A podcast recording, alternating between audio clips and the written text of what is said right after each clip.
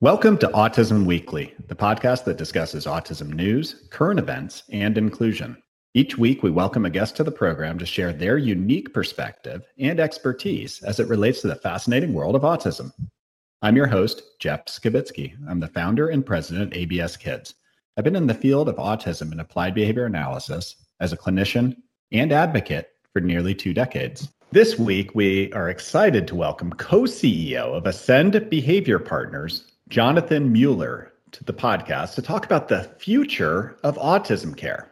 Jonathan and I, I, believe that we both share that same goal of making high quality ABA therapy as accessible as possible to children and families in need. Today, we're going to tackle this subject. We're going to talk about access to care, the challenge our field has with tackling long wait lists, as well as any technology that we can use to improve the way we provide this care. Jonathan, welcome to the podcast. Thank you, Jeff. It's an honor to be here. I'm excited for the conversation. I'm I'm excited too. And you know what? I since we have two people who have been in the field for a long time, I thought it would be really fun just to start with uh, some wow moments. So this story, as I said, comes from an ABS Kids behavior analyst out of Layton, Utah, and her name is Annie. So this this story happened over the course of several months, which is typical for ABA or any therapeutic service, is that it, it's not immediate. So what she told us was that her kiddo had some major maladaptive behaviors that were a danger to himself and others. Um, oftentimes, those are priorities for care. And for this one, it was the most challenging case she'd ever come on to. Add to the fact that she has dangerous behaviors. Um, this child had no motivation for interaction. All of their motivation was intrinsic. It, was to make themselves feel good at the moment. So they didn't want to interact with others. And, and you can imagine how hard sessions were for everyone. And not only that, but how hard it probably was for the family and anybody who's a part of that child's life. So what Annie ended up doing is that she used a lot of research. She collaborated with teammates. And she had a lot of patience from every party involved so that she wasn't rushing to judgment, rushing to a clinical decision. So what what she's been able to see over time with this patient and this analysis is that she's starting to see the behaviors reduce. It's almost at a tenth of the frequency that it used to. Um, during that same time, not only did the behaviors reduce, but oftentimes in behavior analysis is that you see a new skill evolve. So this replacement behavior of some of his verbal skills, he's laughing, he's smiling. His life is that much more powerful, and he's motivated to be around other people. Um, just the fact that right now Annie's getting greeted at the door by this child is such a huge wow moment. And these are the things for our behavior analysts, our behavior techs, our families. It's looking at, wow, this is going to be really tough. It's been tough for years for this family. What's that small step I can make? And she was able to break through and I couldn't imagine what this means for that child. So that's her wow moment. Uh, Jonathan, do you have a wow moment you can share with us? I know that we all have them. I'd love to hear yours. Yeah, absolutely. And let me just reflect. I mean, the fact um, I had goosebumps as you described Annie's. The fact that like she was collaborating and learning. I think Albert Einstein didn't he have that quote like, "If we're not learning, we're dying." Um, and that I, that like perfectly symbolizes, I think, you know, exemplars for us. Um, and yeah, just the basics of a kiddo being able to laugh, greet someone at the door. I have goosebumps. So I, my wow moment um, goes back to one of the kiddos that um, uh, that we've served, uh, who was in sort of middle elementary school years, had never had applied behavior analysis treatment before, um, and was virtually nonverbal. Really couldn't communicate with other members of her family, with her mom or dad, um, with our RBT who was working with her. Um, and so over the course of six months, it was really powerful to see, uh, and this is just a little bit of the context of the setup to my wow moment, but powerful to see that she could actually enjoy a meal and sit down for 30 minutes at dinner time with her mom and dad. So all this progress we saw. Well, we also were working with her on her functional communication skills. And um, uh, about six months into treatment, literally, Jeff, out of the blue, her, her and your dad and mom had just come home from work and she looked at them and said, I love you. And she had never said that before. And it's one of those things that's like, like we take it for granted. Um, but it was the most powerful thing that I've ever experienced in my 10 plus years in the field. And um, it was so powerful, this family. And I think it speaks to the power of, uh, of the work we do. And it's really, really hard work, right? But it helps kiddos become their best selves.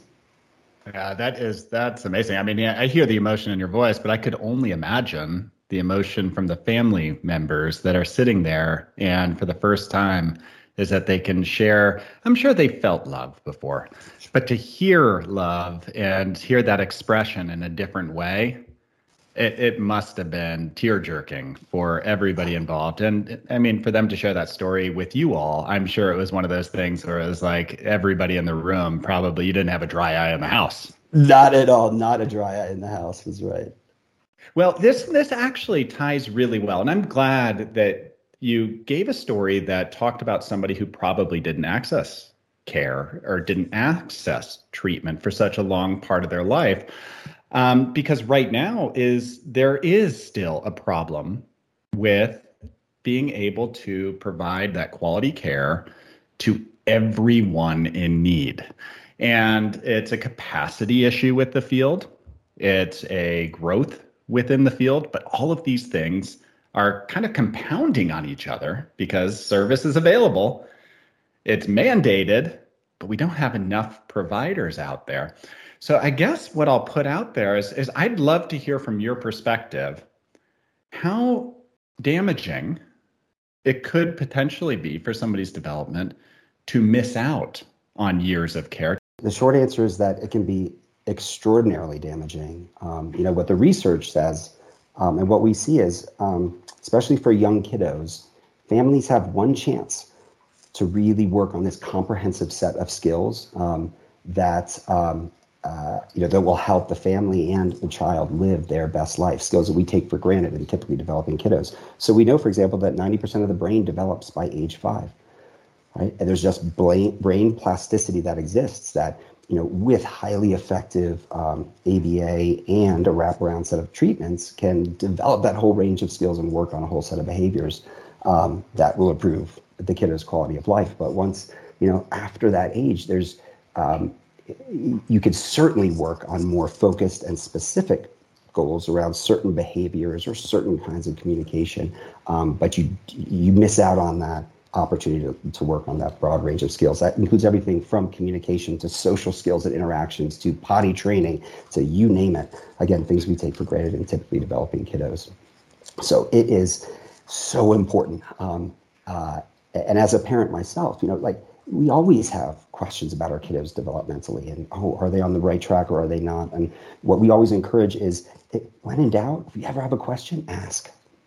Always ask call your pediatrician. They're going to be terrific in um, uh, in providing feedback and answering questions. And um, and it's so damaging when we hear um, families talk about, oh gosh, people told me, oh, Junior would, you know, he'll talk eventually, right?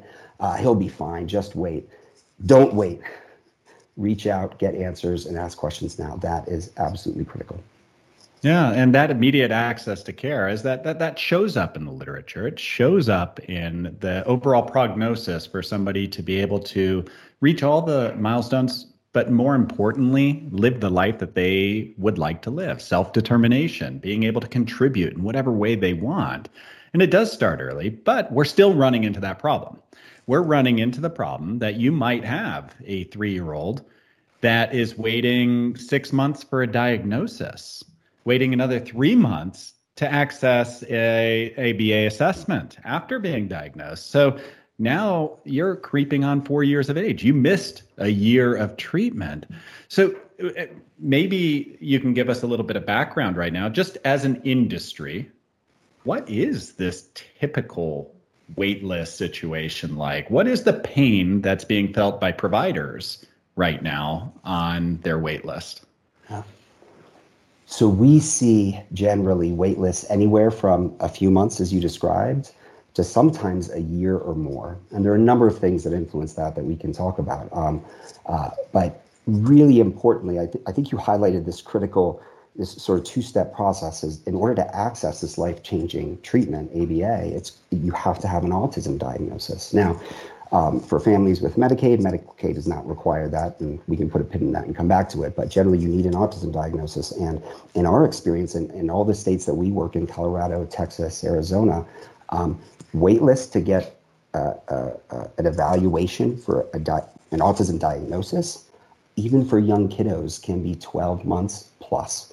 It's just extraordinarily long. It's actually a big part of the reason my, my co-founder, uh, uh, uh, one of my co-founders, Dr. Mike Wright, is a licensed psychologist in BCBA. We actually built a psychology team um, because we said this is unacceptable. Parents deserve to have answers, to get answers um, uh, to questions about their their kiddos' development. And so, um, so yes, and then so and that's the diagnostic side with ABA. Again, that can stretch from months to to a year plus. And one of the biggest determinants that we see of that is age. Generally, we observe that the younger the kiddo, the more capacity um, that um, uh, that providers have to serve them, and that's a function of availability for being seen in the daytime, um, uh, as opposed to being seen after school when you know most kiddos are are are, um, are going to be in school.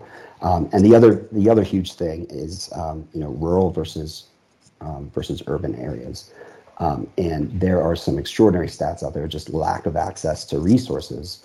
Um, I think there's some like 1,600 plus counties that don't have a behavior analyst in, in our country, and um, and so that rural urban divide is huge. Yeah, I mean, you just outlined several of the problems that I think need to be tackled, that solutions need to be found for, that might not be readily solvable right now, but we need to start inching our way to figuring it out. Um, and maybe what we do is we we tackle them one by one right now and just talk about maybe kind of uh, spitfire some solutions and and make it a hey let's what are we here right now that's going out in the field. But the first step that you were talking about was the diagnostics, and mm-hmm. I know that um, uh, like uh, your organization is that there are others that are really focusing on hey let's get psychologists let's create more of a community of psychologists that actually focus on autism that really understand autism that know the assessment process for being able to evaluate and diagnose autism. Um, so that's one step to it but are there technologies are there different enhancements right now going into diagnostics that might help this process to speed up? Yes, there certainly are. Because you, you make the great point, Jeff, that we are not going to simply produce that many more psychologists that are going to be. We're, we're not going to you know grow um, sufficient numbers of providers to to um, you know to address this. And so you know there's a couple things. So um, you're familiar with Cognoa, I'm sure, but um, Cognoa is um, uh, very recently actually got FDA approval to use what is an online um, assessment and asks a family a series of questions um, that informs autism diagnosis, yes or no. Uh, and that's super promising. Now, I think the technology has long, a long way to go because um, I think the, the latest I saw was that it was something around 30 to 40% of kiddos um, that took it would actually get a determination, yes or no. The others would be referred out to uh, for more detailed testing. But that's powerful, and the fact that the um, you know the FDA has now approved that technology, I think, um, certainly means that's going to um, uh, democratize more access to to um, uh, to diagnoses, and other technologies will likely follow. There's some really interesting research that I've read. Um, I think it's Dr. Wall out of Stanford that actually looked at one of the more common diagnostic tools called the ADI-R, and there's something like I don't know, there's a hundred different questions on it, but using um, machine learning and algorithms in his research, he actually he pinpointed that of those hundred questions, there were seven that, with a 99% certainty, led to uh, a diagnosis, no diagnosis. So that's an example, I think, of the really powerful research, again, sort of algorithm machine learning informed, that's happening now that will hopefully lead to more of these technologies um, and easier access to evaluations.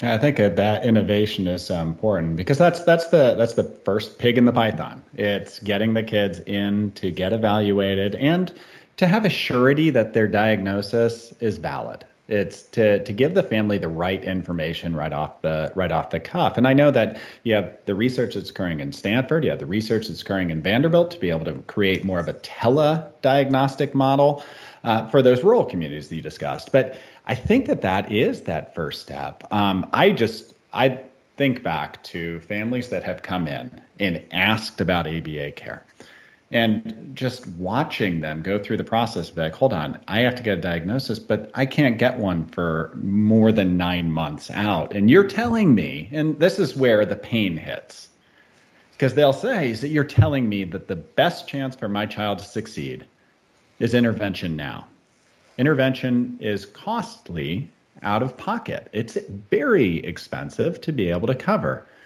and the only way for me to get coverage is to have the appropriate diagnosis. I just set my child back. I just hurt my child by not being able to do that. It is painstaking as a parent to know that you've been handcuffed into not making the decision that you want for your child off of medical necessity. And so I think some of those things are crucial to being able to, to provide appropriate care. Um, is there anything about rural areas? Um, I know that there have been mobile clinics in the past that do diagnostic services, but outside of telediagnostics, is there any other thing that you've been hearing on rural services to be able to help create more of a community?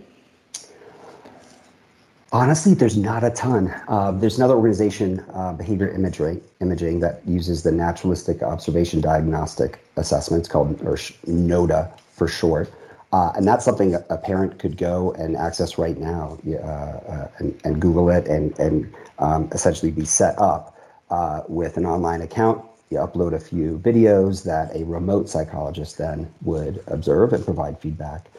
Um, but uh, you hit on a really important point, Jeff, which is around like sort of community and and and how, how do parents like access and learn about these things. I mean, this for every parent that experience or starts to has, have questions about their kiddo developmentally or gets a recommendation for a diagnosis. I mean, there's a million and one questions that they have, and there's they're going through it for the first time, right? And you know how it is, and, and how long we've been in the field, and we still have lots of questions, right? We don't have the, all the answers. And imagine, as you know, a parent going through it for the first time, it's really hard, and, and it feels like there's a, an opportunity out there to, um, you know, to build. Um, more effective online communities. I think those happen sort of organically now through Facebook groups and elsewhere. But one of the feed, you know, piece of feedback we hear from parents when they get a diagnosis um, is, I mean, certainly this is it, it can be it's absolutely life changing. Many parents report to us that they they go through a grieving process for the child they thought they had. And what we also hear is that they feel like they've been now uh, introduced into a new community that they never would have known existed. And I think for parents that um, really just you know advocate for their kids and are going out and trying to figure out best treatments and trying to find online parent groups, that stuff is out there and can be found, but it can be really hard, right? And it takes a ton of time. It's almost like a 40-hour a week job, a ton of time and intention. It feels like there's there's some type of solution out there to create intentional communities um, that parents can access to get everything from just sort of the moral support and um, you know, asking questions of other parents to recommendations on treatment and different providers who will be right for their child. And the community is is always important. I don't know a single group out there that doesn't benefit from having a springboard to be able to talk through any of the concerns they have, understand something that is new to them. Um, because within that community that you're talking about is that people want to hear success stories. They also want to hear that, hey, my child has 30 different friends that they're engaging with. This is where they go in the community. These are the resources that are out there for them to have fun and to be able to play. And this is how I've made them successful. Um, all of that is is so crucial. So, I mean, I think that that's very important. I think that having a forum to be able to do that is equally valuable. So, I guess uh, before going into how do we build more capacity, I want to stop and just go with the realization there will be wait lists right now. One of the things that you just brought up was, you know, let's create these communities so people have resources with each other. What can ABA providers do to be able to manage their wait list and provide some support to families while families are trying to be able to access care so they're not left on an island without any possible solutions. This is so important, Jeff. I, and it's something I'm deeply passionate about. The number one thing ABA providers can do is give families dignity.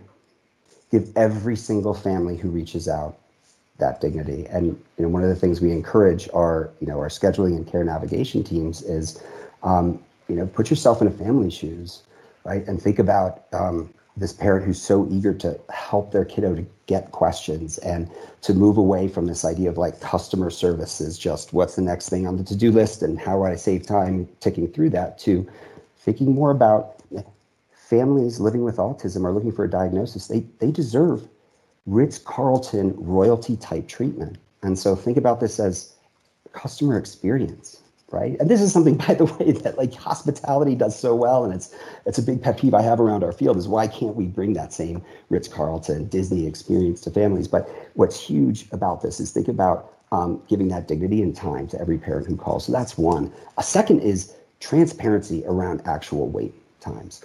Um, you know, my expectation is that every ABA provider could say, "This is the date I can schedule you," and does that work for you? As opposed to oh we're going to put you on a wait list and you know we'll be in touch if something opens. There's nothing more defeating to a parent um, needing to call in and hearing that. And look i've got a kiddo who's not on the spectrum but needed some um, psychologist support. And it was just it was it, it was so hard to hear oh okay we've got your name on a list and um, and, and and we'll call you uh, at some point undetermined in the future.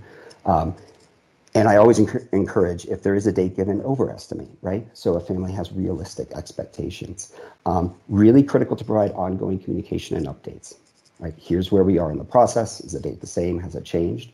Um, and then the next is so crucially provide access to additional resources, right? There are there there are um, parent training or parent trainings that happen. There is curricula. There are resources online.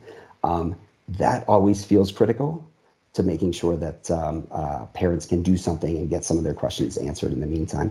And I think also really important if it's going to be a, I won't give a specific date, but if it's going to be far enough out, um, make sure you're providing families other resources that uh, other ABA providers that you know might have a sooner opening. Because um, this is not about one ABA provider versus another provider. This is about the future of a family um, and, and, their child's future. And so um, that has always felt really important. To give them access to additional providers who might have openings more quickly. Yes, I mean, dignity, transparency, communication, empowerment. Who doesn't want that laundry list of items? I mean, it's it's something that we probably would all appreciate, and probably there's no reason that we all wouldn't deserve it in any walk of life or any industry that's providing care, especially in social services. Um, as you start looking through it, is that I mean, has the field of ABA, I know for us that we have we have data analysts that are looking at things constantly to be able to evaluate wait wait times for service and being able to really look at our hiring needs and be able to kind of grow with that. But is that something within the AB, ABA field that you see as maybe a developing technology? Are people starting to invest more in that so that they can give the transparency that you're talking about and really feel comfortable with the data? Or is that something that is still relatively novel? I think for our field, we're in the early, early innings. It is relatively novel to have the type of data analytic systems that um, would help to do what, what I heard you describe, just really, really effective workforce planning, right? At, at the end of the day, it's we, there's a kiddo who needs services, and there's a, a staff, a BCBA, an RBT, and, and maybe some other psychologists, social work, et cetera. And we, and we need to line up that availability. And here's what gets me, Jeff.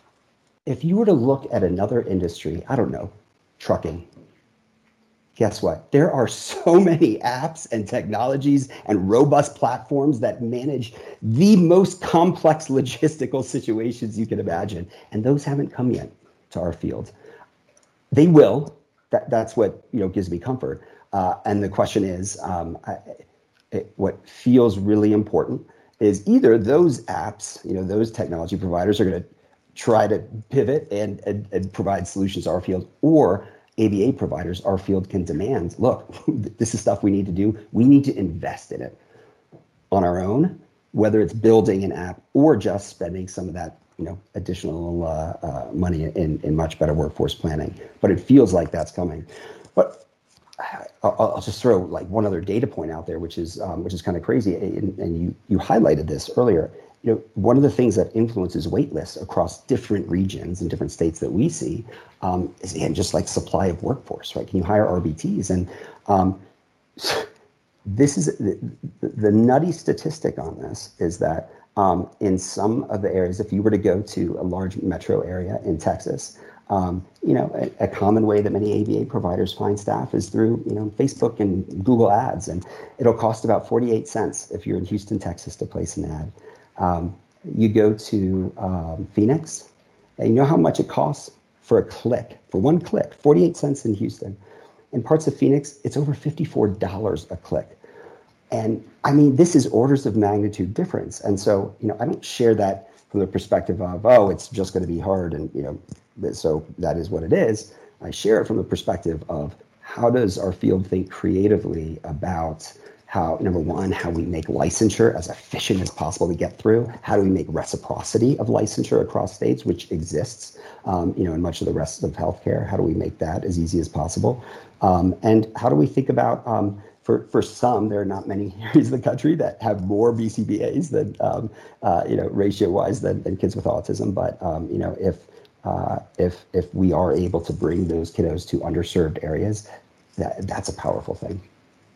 Yeah, and I think that that workforce planning piece, especially when you're looking around uh, recruiting and retention. I mean, we're in a we're in a funky time right now, post COVID or not post COVID. We're still in the heart of it. Um, but we're in a we're in a very difficult time with um, being able to really support the staff that is doing the hardest work all the time and investing in them, investing in their career and helping them to identify what we talked about in the beginning, the wow moments. Mm-hmm. But it's crucial for a wait list is that if you have turnover, that is going to affect your wait list. It's going to affect quality of care and it's going to affect the individual patient that just lost their staff. So it's something that has to be tackled.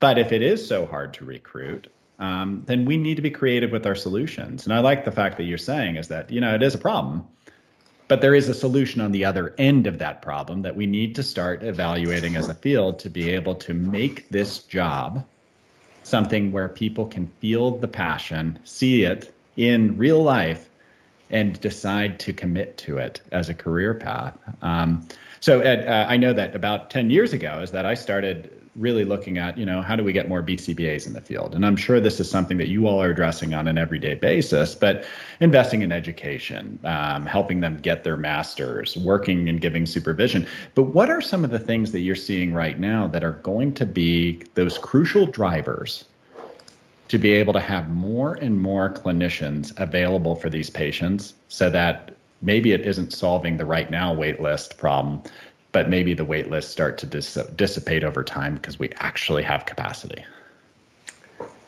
Yeah, so I think there's there's a handful of drivers in my mind. I think one is um, investing in education and on a couple levels. So one level is just like how quickly can we get um, uh, you know, accredited high quality master's programs in as many um, uh, higher ed institutions that, that we can. I, I know it's becoming more common, um, and there are more programs out there, and there's more online programs, right? This is just part of the way the world has gone, especially in the last year and a half with COVID. And I think that's really powerful, and that's democratizing access then to that kind of education. So um, I think a, a strong push and advocacy to build capacity for higher ed is critical.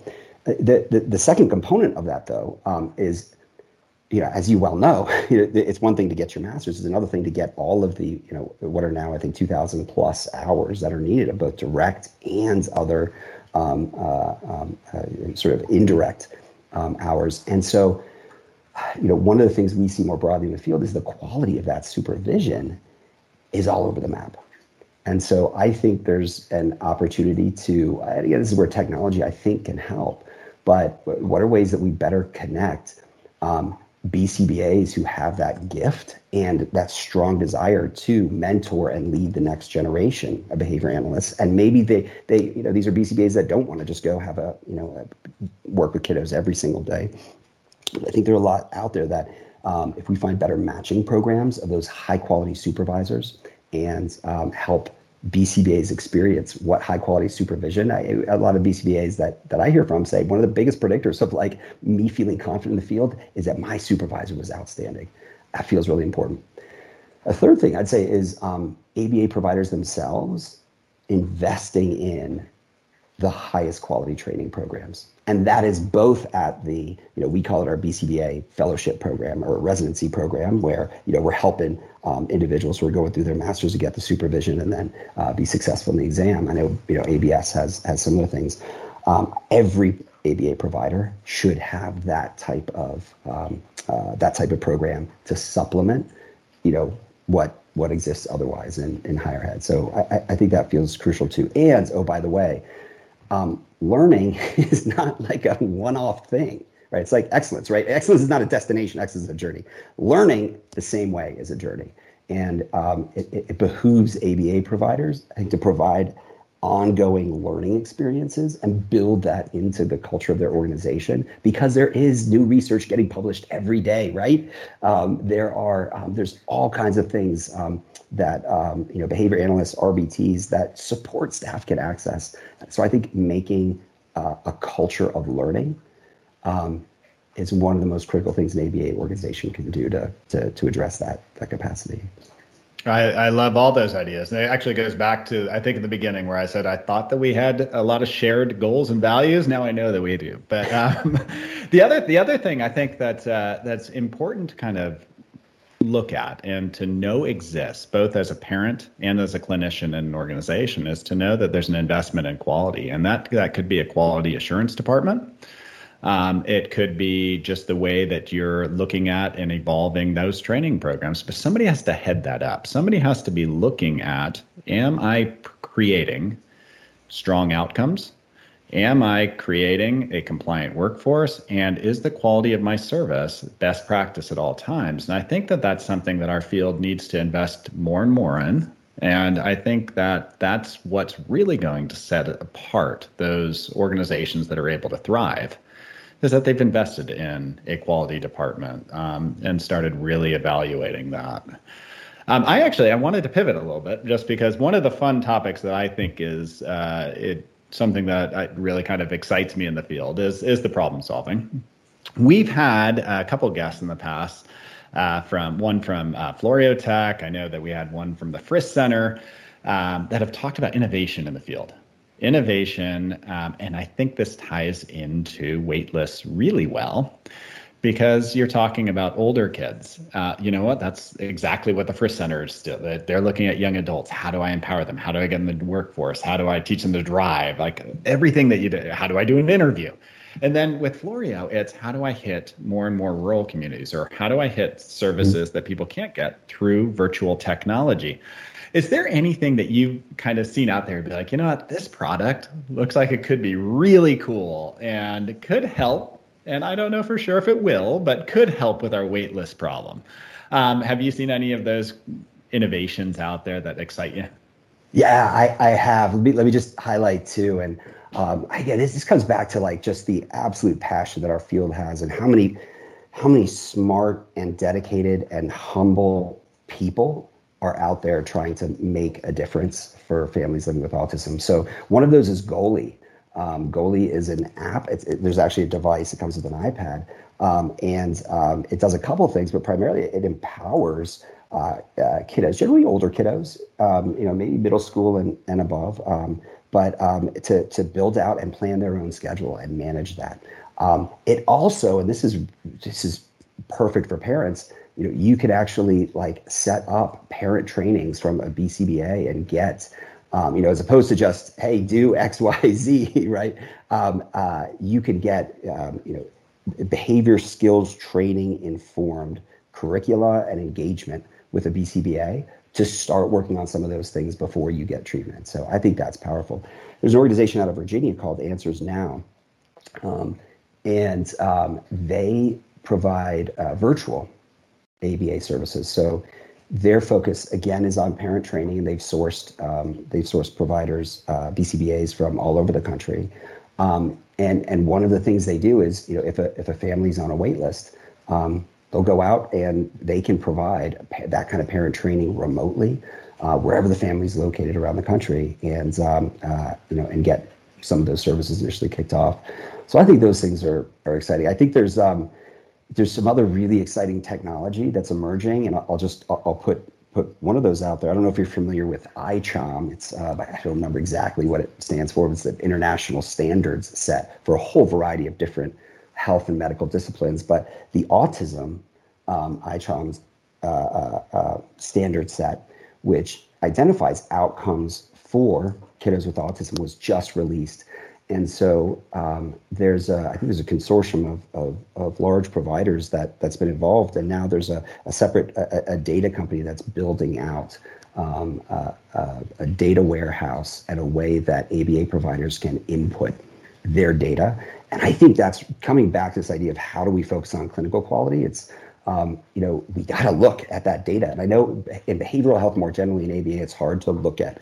Um, you know, we don't have randomized clinical trials, right? This is single subject design research that you know inform this body of evidence around why ABA is so powerful.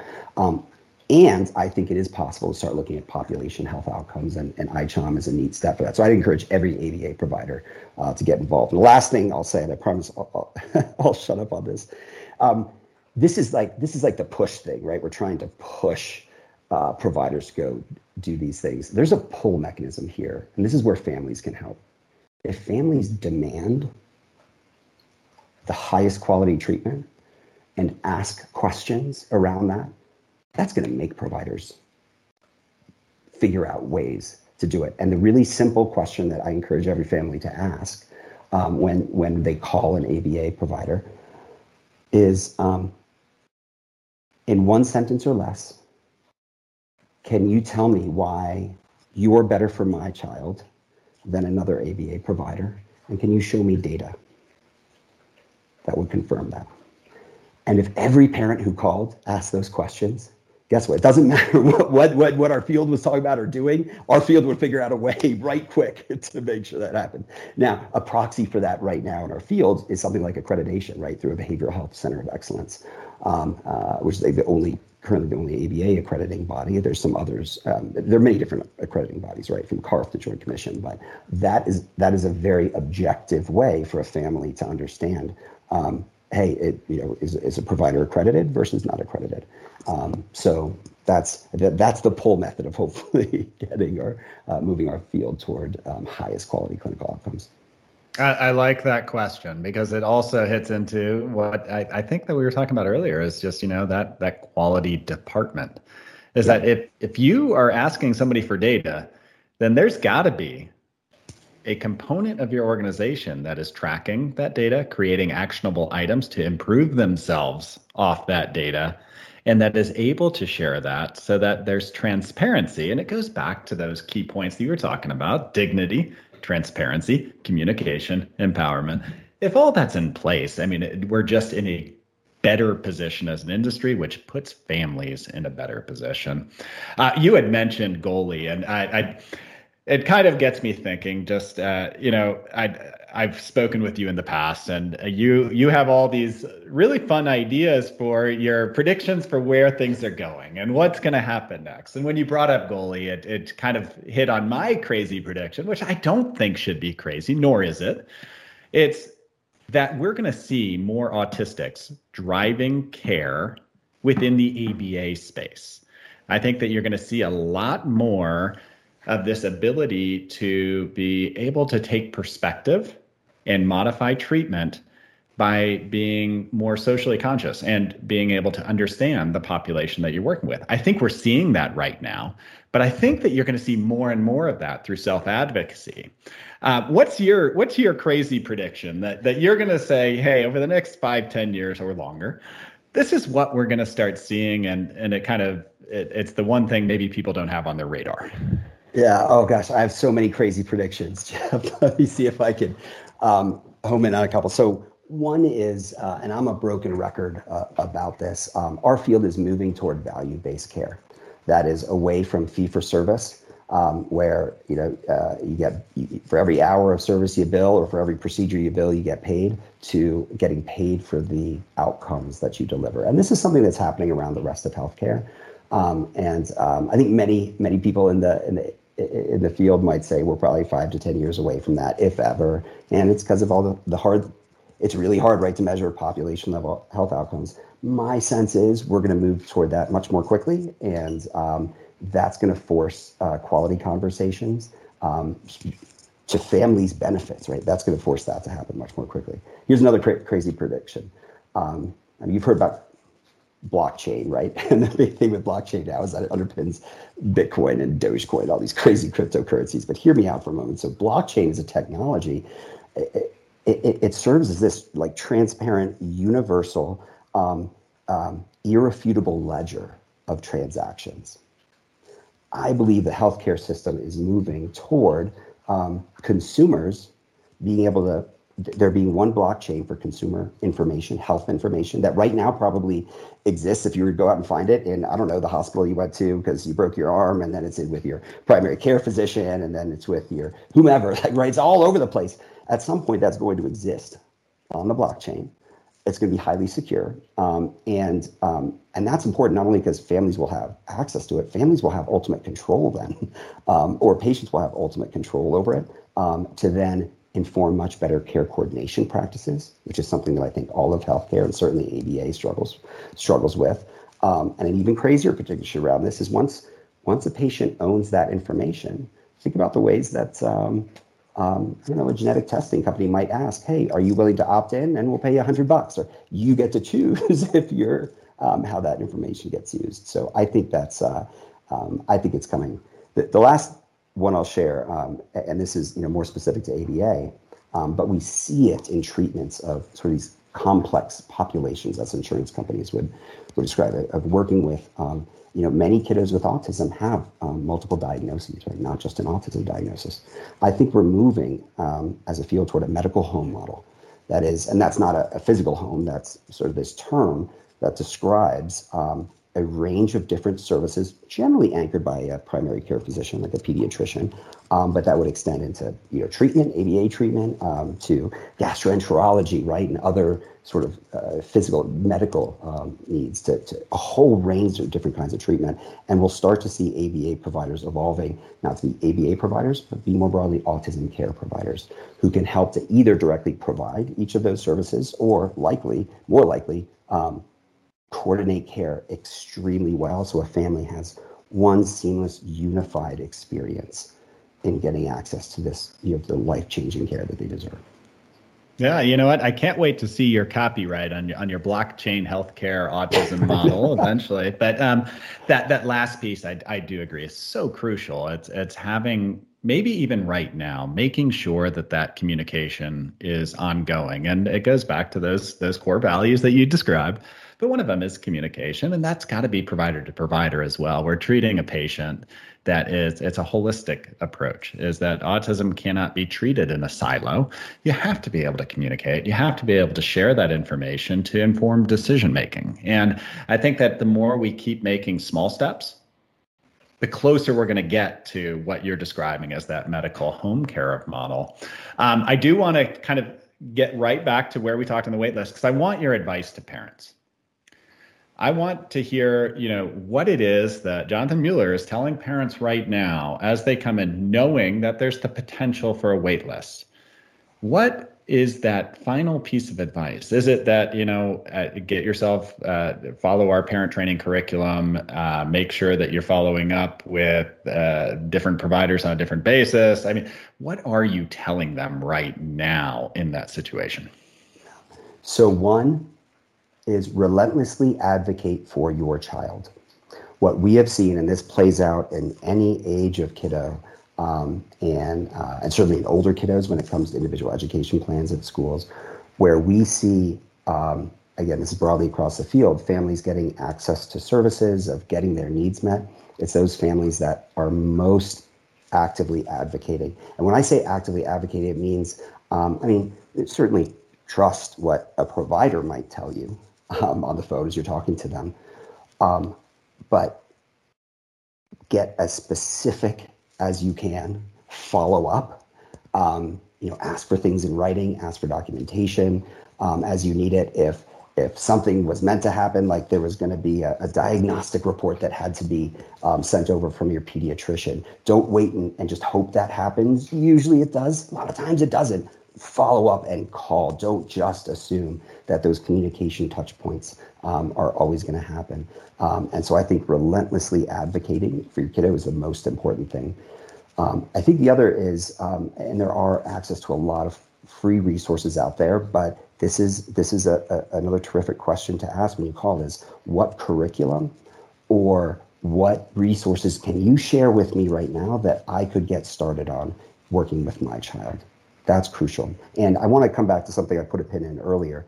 You know, for for kiddos with um, with private insurance, you know, the United, Cigna's, Aetna's, Blue Cross, et cetera, you do need an autism diagnosis for ABA. For families who have Medicaid, an autism diagnosis is not required to get treatment. And so if you do have Medicaid and, and um, you know the state that you're in, ABA is covered, um, you can start to get access to, to treatment more quickly, even without that diagnosis. But uh, this comes back just relentlessly advocating for your kiddo um, is one of the most powerful things that um, that you can do. Yeah, and it sounds like you're also saying is that as an organization, there's a role to be able to play in helping to advocate for your patients. It's uh, so as a parent, you can advocate.